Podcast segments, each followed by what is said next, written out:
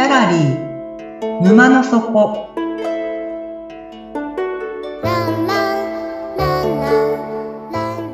これは月に2回だけオープンする不思議なギャラリー沼の底で店主のオセアンと織りなす抽象画の世界のお話。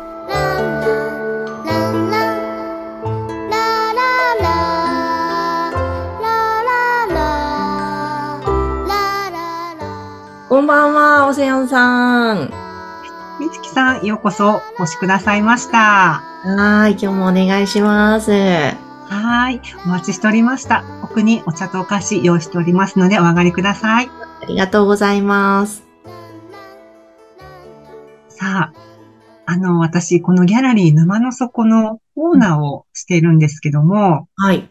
はい。あの、絵のことを扱っておきながら、この発言、ほんとひどいと思うんですが、うん。私、絵を見るのがとっても苦手です。うーん。もう少し具体的に言うと、絵はですね、止まって見えるから苦手なんですよ。ええ 絵って止まってますね。絵で止まってますようね。ん。まあ、そのね、でも苦手っていう感覚にもおそらく何か私の中に理由があると思うんで、うん。自分の中を深掘りしてみたんですね。うん。で、私の場合はもしかすると、防衛本能が働いているのかなって、ちょっと最近行き当たりまして、ええうん、その止まってる絵に掴まれたくないとか、うん。なんかそんな防衛反本能がなんかあるのかなって思ったりします。ええでこの話なんか以前6話目くらいにうん止まって見える絵を動かすっていうお話をうん。したことがあったんですけども、うん。あの、実は他にも絵を動かす方法があるので、二つほどご紹介させていただきます。はい。一つ目は、作詞というものです。はい。あの錯覚の作に、あの視の視聴覚の視ですね。うんうん。で、あのちなみに、み、みつきさんは YouTube ご覧になったことありますか？はい、あります。おーどんな YouTube をいつもご覧になるんですか？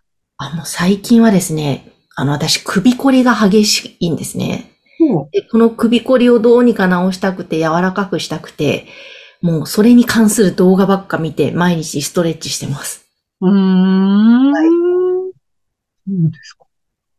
私は心の彫りを、あ、これ、凝りをですね、ほぐすためにうん。猫動画を見ますね。ええなるほど。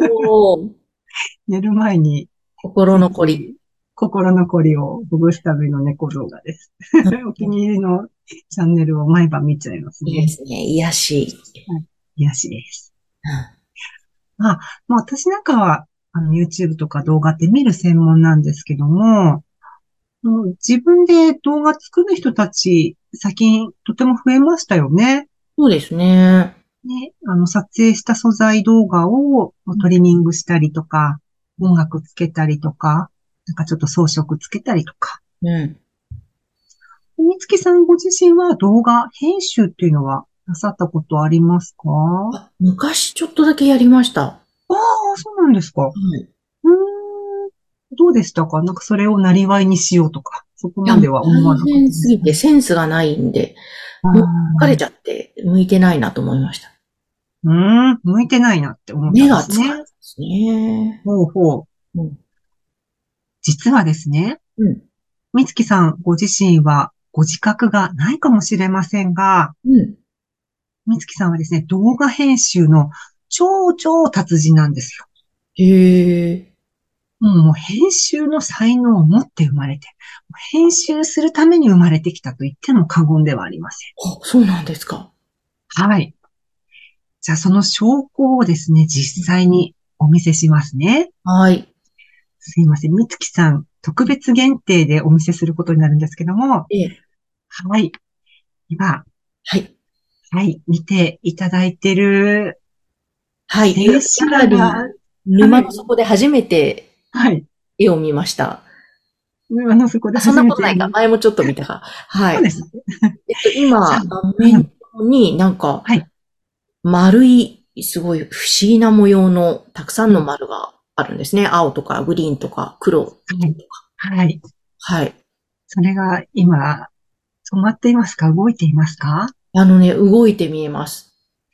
動いて見えます。お花のような丸いはい。風車のような中のもう、はい、ちょっと、動いてます。ちょっと酔っちゃいそうな感じの動き方ですよね。はい。これね、あの、静止画なんですよ。へー止まってる絵なんです、本当は。うん。はい。止まってる絵なんだけども、まあ、なぜか動いて見えてねますよね。あさあ、それはですね、うん。あのーまあ、作詞と先ほども言ったように作詞っていうものなんですけども、あの、検索エンジンに、あの、北岡教授、作詞という言葉を入れてキーワード検索すると、うんたくさんの作詞画像が出てくるんです。へーぜひちょっとこのラジオをお聞きの方はですね、見ていただきたいんですけども、もうちょっと有名な方なんですね、その研究では。うんう日本にいらっしゃるんですけどね。まあだから、人はですね、白紙で生まれてくるっていう人間観があるんですけども、ジョン・ロックだったかな確か。はい。だけどですね、実際は、プログラムを書き込まれた状態で生まれてきます。ん。へえ、そうなんだ。うん。その、ギャーって生まれてきたときに、この脳の中に、動画を編集する高度な編集機能をうん、オルト初期設定として持って生まれてきます。へえ。だから、ね、先ほど美月さんは自分は動画の編集にはあんまりね、センスがないとか苦手だとかおっしゃってましたけども、そんなことなくてですね、もうすでに編集するんですよ。止まってる絵をこうガーって動かしたりとか、逆に動いてる絵を止ま、止まらせてみたりとか、うん。ちょっと不思議ですよね。そういった編集機の不思議な現象を、うん、私たちは見せられているというか、うん。見せられてきて、生きております。へえ。ですね。もう一つ止まってる絵を動かす方法があって、実はこっちが本題だったりします。うん。はい。これもですね、実は日本は得意なんですよ。うん。止まってる絵を動かす技法があって、日本が得意で、絵を動かす技法ですか？そうなんです。何ですかね。えー、なんだ？影？絵違うな。ああ。なんだ？止まった絵を動かす。まあ、あの、普通に千と千尋の神隠しもこの技法で作られてるんですけど。アニメーション？アニメーション。はい。もっともっとこう、原始的に言うとパラパラ漫画ですね。うんうんうんうん。学生時代に。そういう友達いませんでした？教科書とかノート。やってたやってたやってました、私必。ずいますよね。うん。クラスに一人くらい。ノートの端っことか教科書の端っこに、うんもうちょっとずつ絵をずらして描くんですよね。うん。で、一気にパラパラパラってめくると、不思議と動いて見える。うん。あのパラパラ漫画ですね。もうちょっとそれを詳しく言うと、絵がある、ない、ある、ない、うんある、ない。はいその繰り返しで動いて見える。うんうんちょっと別の言い方すると、オン、オフ、オン、オフ、オン、オフとか、陰陽、陰陽、陰陽。うん。うん。この繰り返しによって、動きが生まれます。うーん。パラパラ漫画ってそうですよね。はい。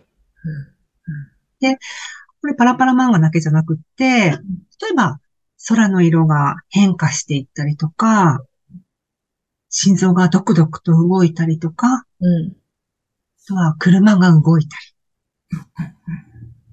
それらの原理も同じです。へオン、オフ、オン、オフ、イン、イン。はい。私、その、以前6話目で、ね、止まってる絵が動いて見えたって言ったことがあって、あの、知人、知り合いの作品展を見に行ったときに、うん。やっぱり絵が動いてるような錯覚を起こしたことがあったんですね。うん。で、その作家さん非常にこの直線を多く使われる抽象画の画家さんで、やっぱり少しずつずれていってるような作品が並んでいたんですよ。へもうとっても不思議な空間でした。ーうんはい。まあ、そろそろ夏休みですね。この収録してる今がね、ちょうど夏休みに入るか入らないかくらいなのうで、んうん。はい。おみつけさんでも絵を見るのよく見られるっておっしゃってた。あ、そう、最近、うん。絵を見て癒されるということを覚えまして。おはい。あ、芸術ってすごいな、とって、この年になって、はいはいはい絵のはい。良さを知りました。いやいやいや、もう知っちゃったんですね。おーこれはいいですね。まあだからお休みの時にはね、ぜひ美術館でもギャラリーでもうん。巡ってみられると、もっと新しい発見があるかもしれませんので、ぜひ足を運ばれてみてください。はーい。はい。じゃあ今日は、あの、止まってる絵を動かすというお話をしました。はい。ありがとうございました。はい。そろそろ終わりの時間なので、閉店にしたいと思います。はい。はい。そうそう。ではぜひぜひ、はい。聞いてる皆さん、ツイッターやってますので、番組へのご感想とか質問あったら送ってください。番組の概要欄に書いてありまはい。私も頑張ってツイートするようにします。す。はい。はい。では、えっ、と、今日はこれで閉店にします。眠って目が覚めたら新しい世界が待ってますよ。皆さんおやすみなさい。おやすみなさーい。